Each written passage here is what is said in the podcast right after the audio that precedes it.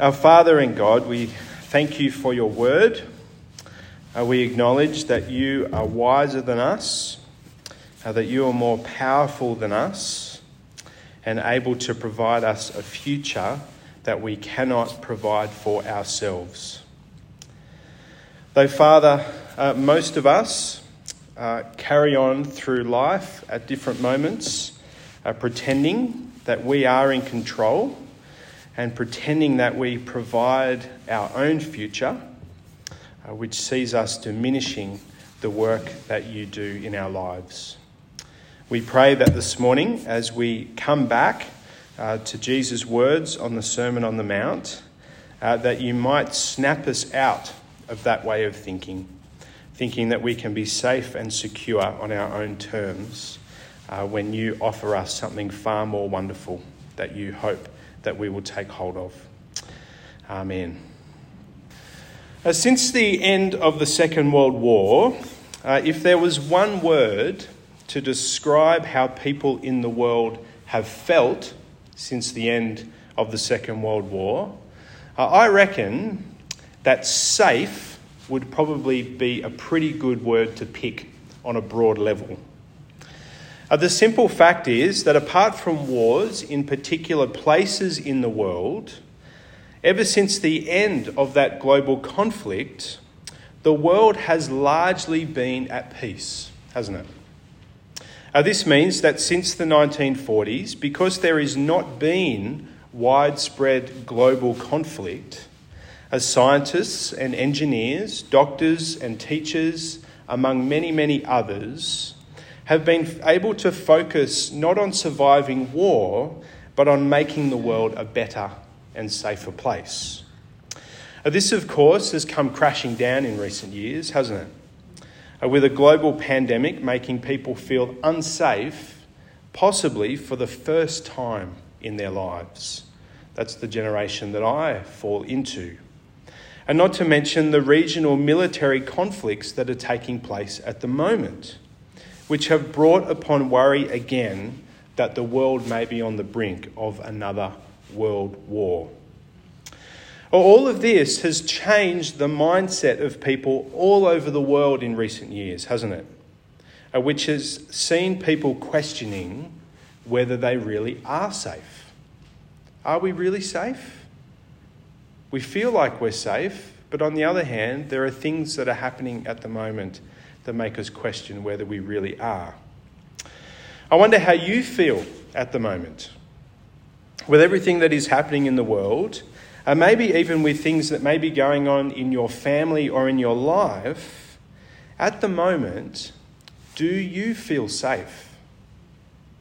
Do you feel secure?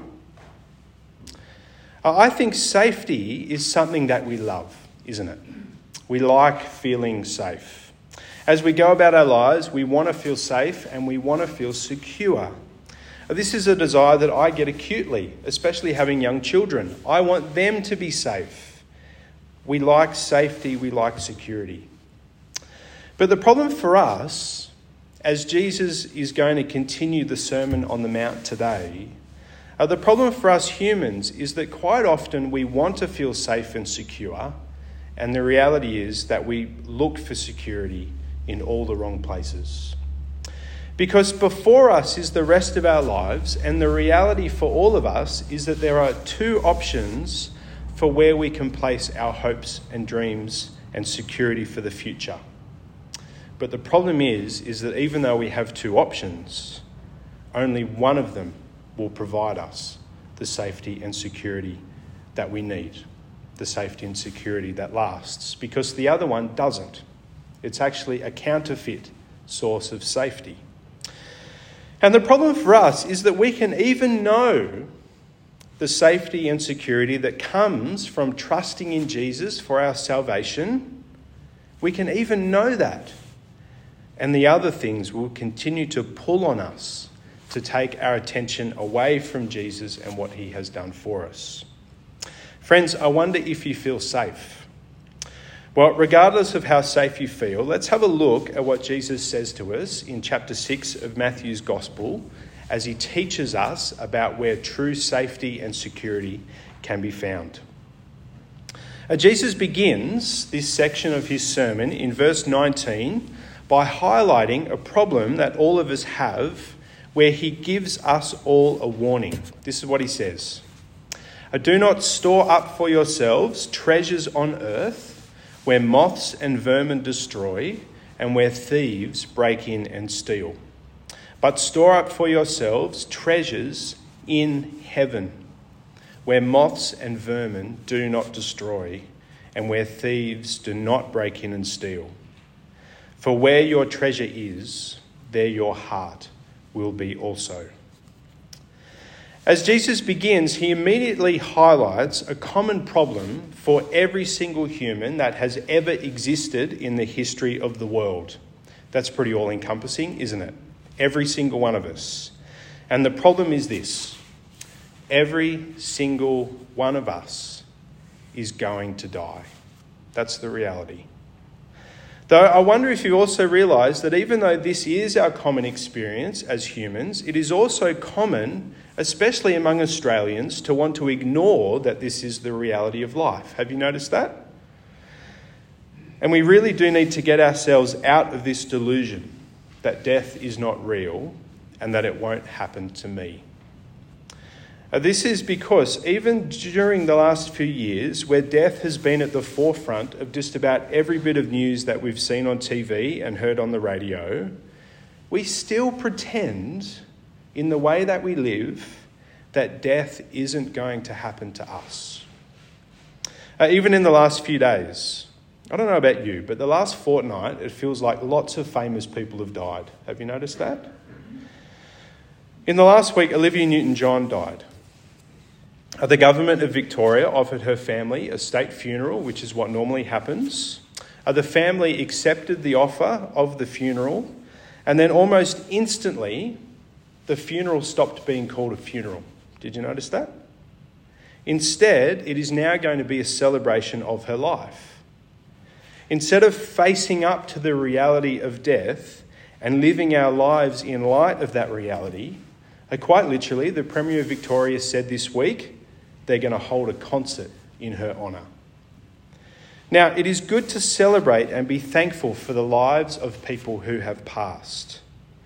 Though in this situation, we are actually seeing what happens time and time again at pretty much every single funeral I have ever taken, with the exception being the Christian funerals I've taken.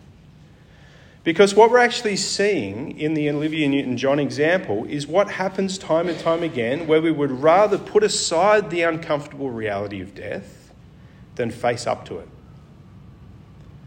Friends, please hear me.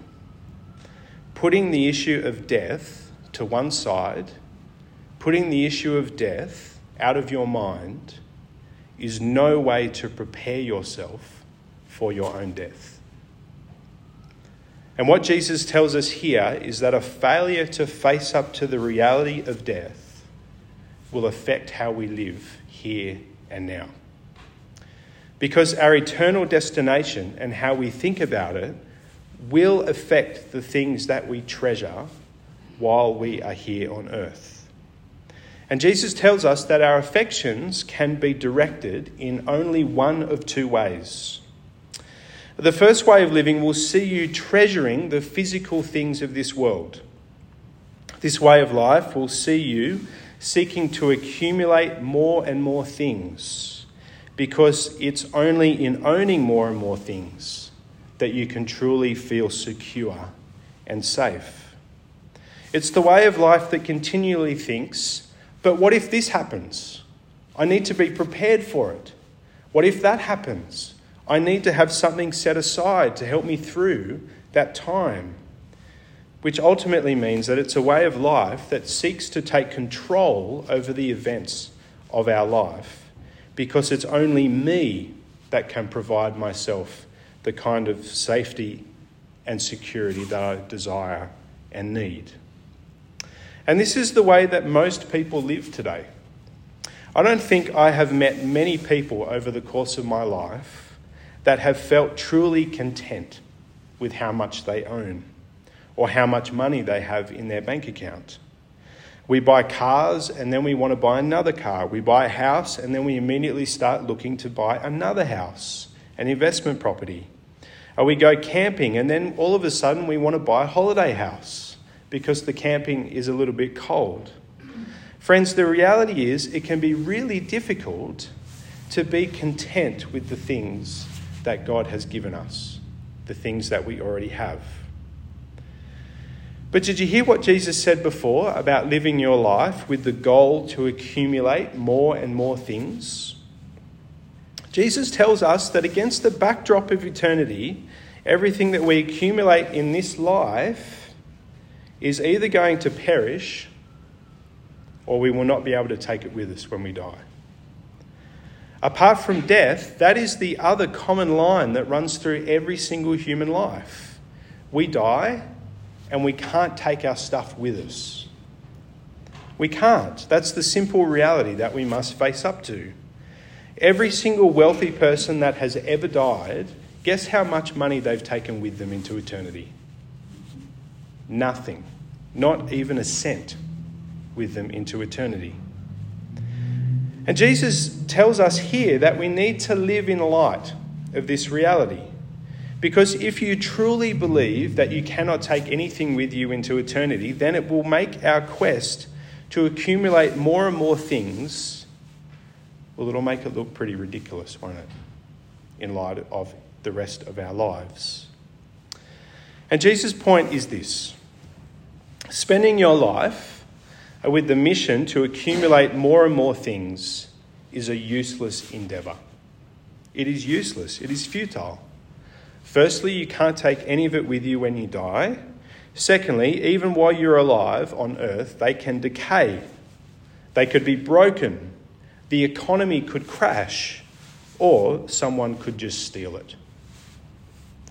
With material possessions, none of them are a good basis for thinking that you are secure and safe, because worldly possessions do not last into eternity and they might not even last here on earth while you're alive.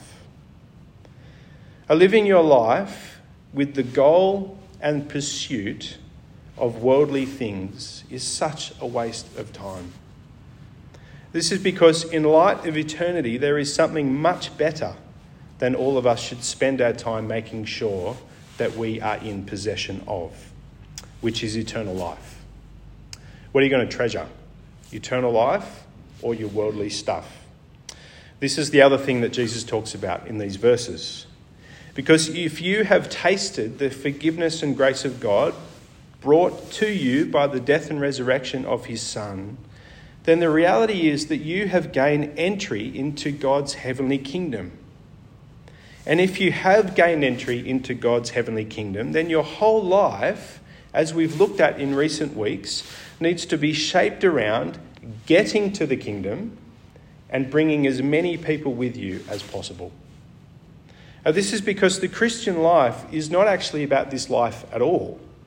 The Christian spends the Christian life spends all of its years uh, looking with hopeful expectation to our wonderful arrival into the presence of our Heavenly Father. That's what the Christian life is about. A heaven is a place where all the problems of this world will be gone, meaning that heaven is a place that is infinitely better, infinitely better than any experience we could ever have in this fallen world. That's the reality. This means that God's people cannot live treasuring the world over what is to come in the future. Instead, we live treasuring the reward that we will receive in the future when we finally receive salvation. Though I do wonder if you've ever seen this happen to anyone that you've known in your life. Because even though heaven is wonderful, even though we are promised that it is wonderful, even though we're told that all the problems of this world will not exist there, despite the goodness of heaven, I gather that all of us will have examples of friends that were walking the Christian life with us that simply got distracted by the shiny things of this world. And in the end, they turned their back on Jesus and the forgiveness that He offers. Has anyone ever seen that happen before? I see it happen all the time. Friends, I gather that this is one of the reasons why Jesus gives us these words. Because as Jesus moves on in the Sermon on the Mount to describe things that can take people away from the faith, isn't it interesting that the first thing he talks about is money and worldly possessions? They seem to be the shiniest of shiny things in this world that take us away from salvation in the Son. Now, this is the reason why Jesus gives us these words, because for all of us, as we walk the life of faith, putting all those friends to one side and thinking about ourselves, uh, trusting that Jesus is our Saviour, and as we rely on God's grace and forgiveness, for all of us as we walk the life of faith, there is always the constant temptation to give up on the heavenly reward and to put our hope and trust in the things of this world that in the end will not make us safe when Jesus returns. And so for us, the lesson is this do not lose sight of your heavenly reward. Do not get distracted by the bright lights of the world. They might look impressive, but as you think about the world, have this picture in your head. The shiny things of this world are just like those blue light bug zappers, aren't they? That's what, that's what they're like. They drag you in. Have you noticed that with bugs? They drag you in. What happens to the bug? Zap. That's what happens. The bright lights of the world are just blue light bug zappers seeking to drag you away from your entry into heaven. And so Jesus tells us don't live for the world. Don't live treasuring the world. Live your lives treasuring the eternal salvation rewards that will come to all of God's people when his Son returns. And Jesus tells us this because there is no more secure foundation to base your life on than the immovable promises of our Heavenly Father. Uh, Jesus tells us in this first section that the way that we live our lives and the things that we treasure are a great indicator of where we believe safety and security are to be found. In heaven or in the things that we own and seek to amass.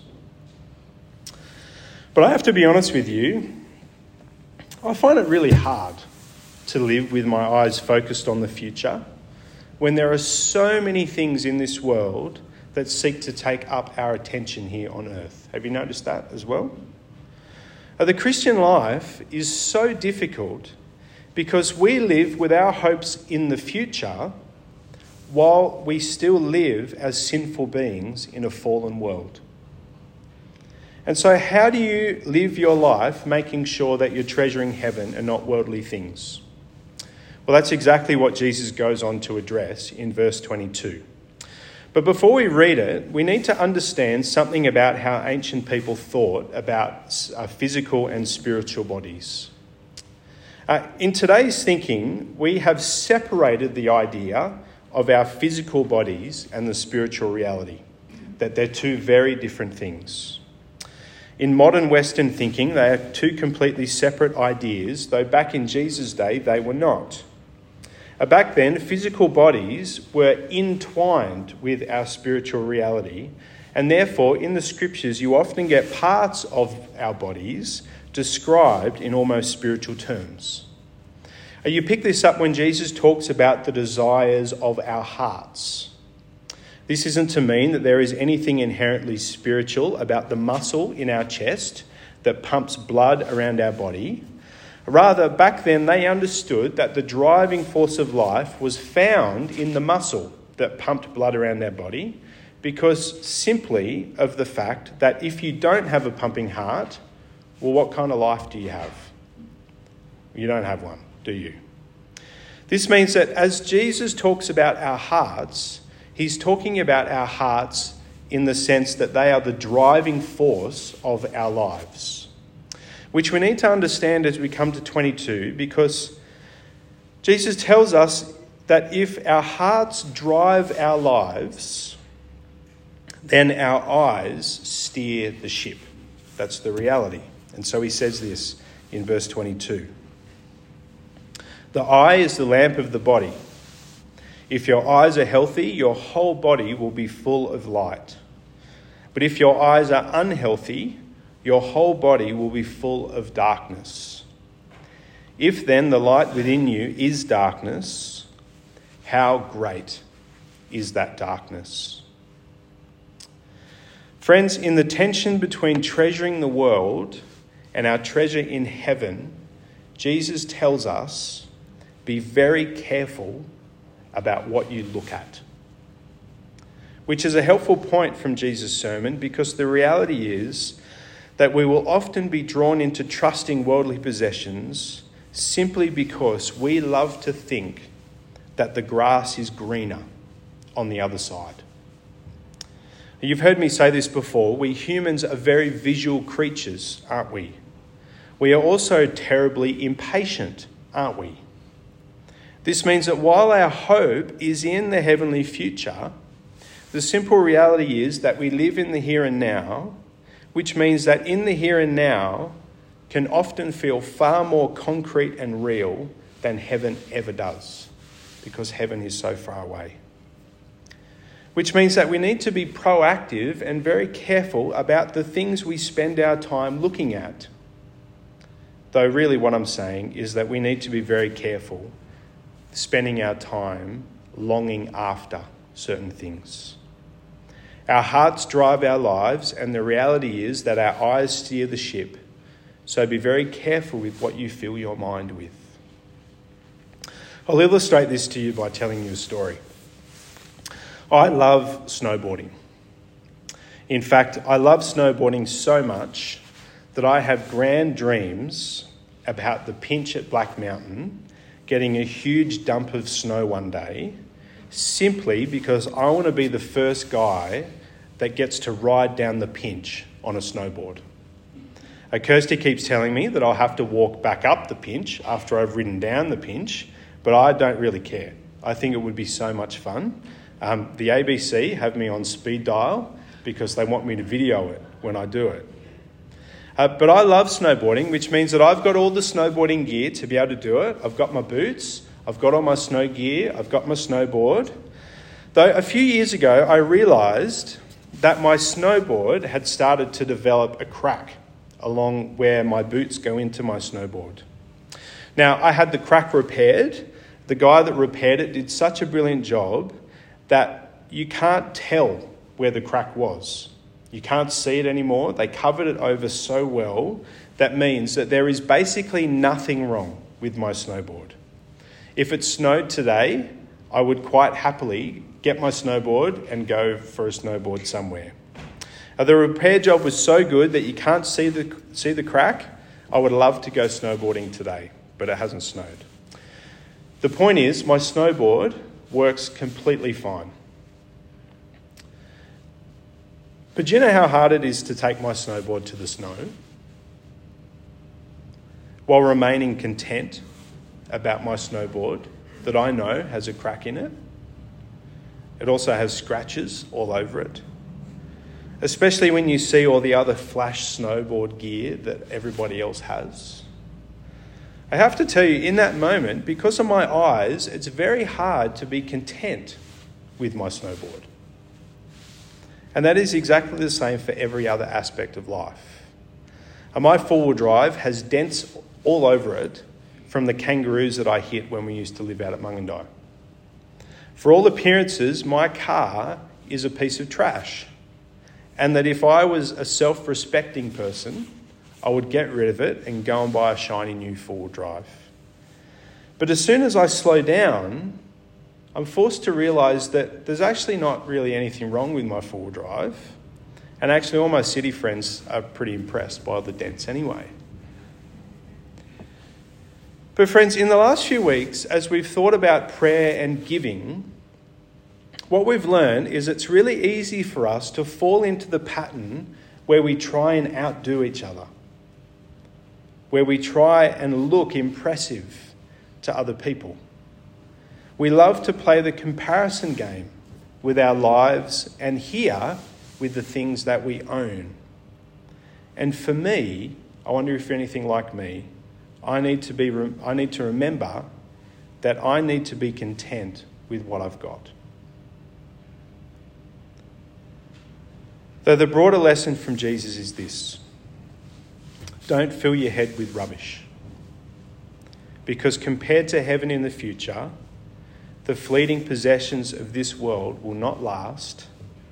And so don't concern yourself with them in a way that shows that possession is where you think real treasure is. In light of eternity, instead, we should be filling our minds with the things of God that help us to love and serve Him more. And in light of this, I've got a few questions for you. Uh, compared to all the other worldly things that you spend your time looking at, how often do you read your Bible? How often do you pray? How often do you come along to church to meet with God's people? All these things are all things that will help you keep your eyes on the eternal reward that is coming.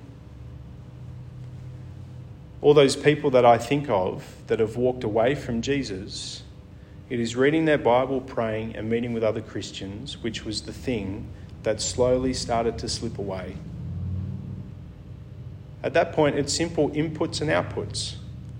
If you don't spend your time thinking about the things of God, and being encouraged, being encouraged about heaven that is coming, well, you'll start to get impressed by other things. That's the reality. Because you see, to get the eternal reward, you need to be proactive. So the questions again how often do you read your Bible? How often do you pray? How often do you meet with other Christians? Don't fill your head with fading treasures fill your mind with the things of God in order to remind yourself that even though here and now feels far more concrete, that heaven is actually coming. Because heaven is the only place that you will find safety and security.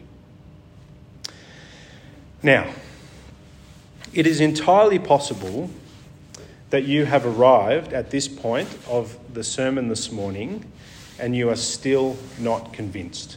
It is entirely possible that uh, part of your mind thinks that you can still hedge your bets on this stuff. That you can live in a way which functionally loves and treasures and strives to get the best of this world while still having your hopes and dreams in heaven. Well, that's my anticipation that there might be people here this morning that think that way. And Jesus had the exact same anticipation when he spoke those words on the mountainside. That that kind of person would have been present when he preached these words for the first time. Friends, if that is you, then you need to know that when it comes to the Christian life and the reward in heaven that is coming for all of God's people, you need to know that you can't hedge your bets.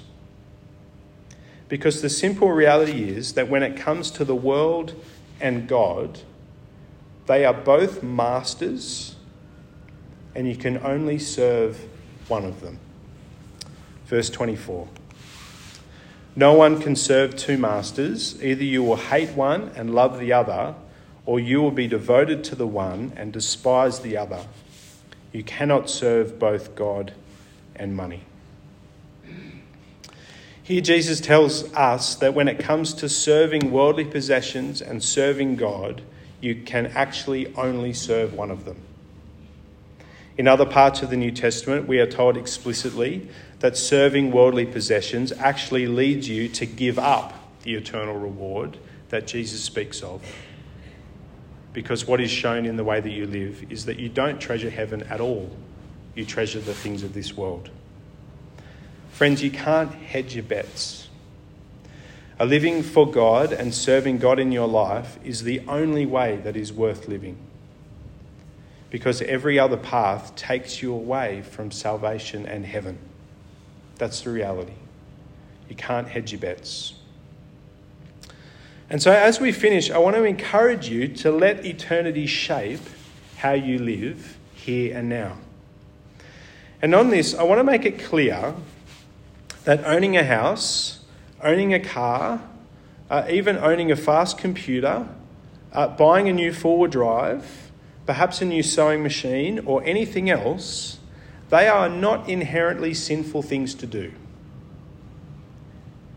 But you can see how owning them could be sinful, can't you? Because putting your trust in them or trying to amass possessions for yourself in seeking to look impressive to others could very well be a sinful pursuit. And so, as we finish by thinking about how we're going to let eternity shape how we live in the here and now, I want to ask you three questions as we finish. Question one Are you going to spend your life storing up treasure on earth or in heaven? Only one type of treasure is going to last into eternity. And so, fix your eyes on your heavenly reward and do not give it up for anything. Question two What are you going to fill your mind with this week? Don't fill your head with fading treasures.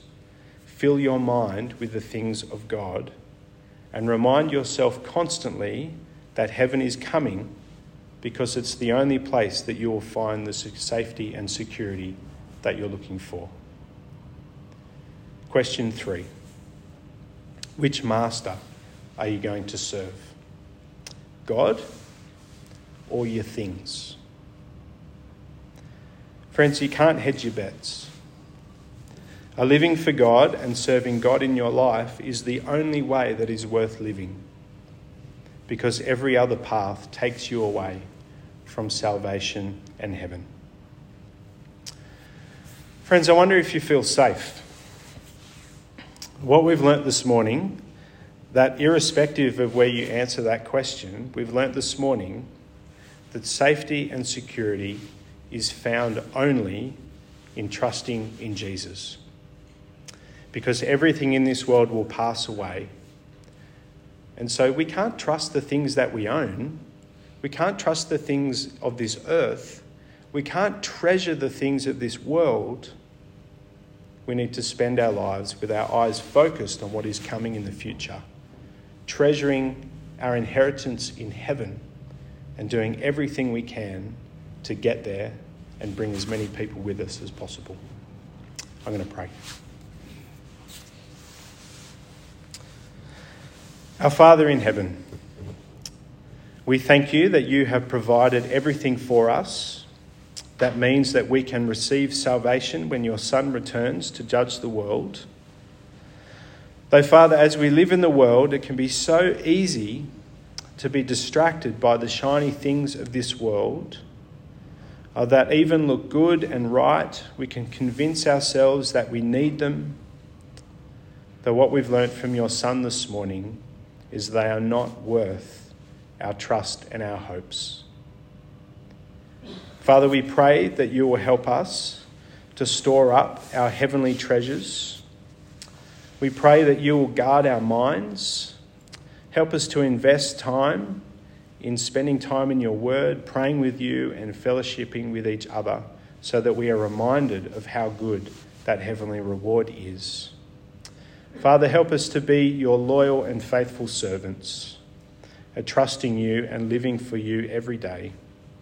Help us to fight the temptation to put our hopes and dreams in the things that we own or the achievements that we can amass for ourselves. Help us to be your humble servants. Amen.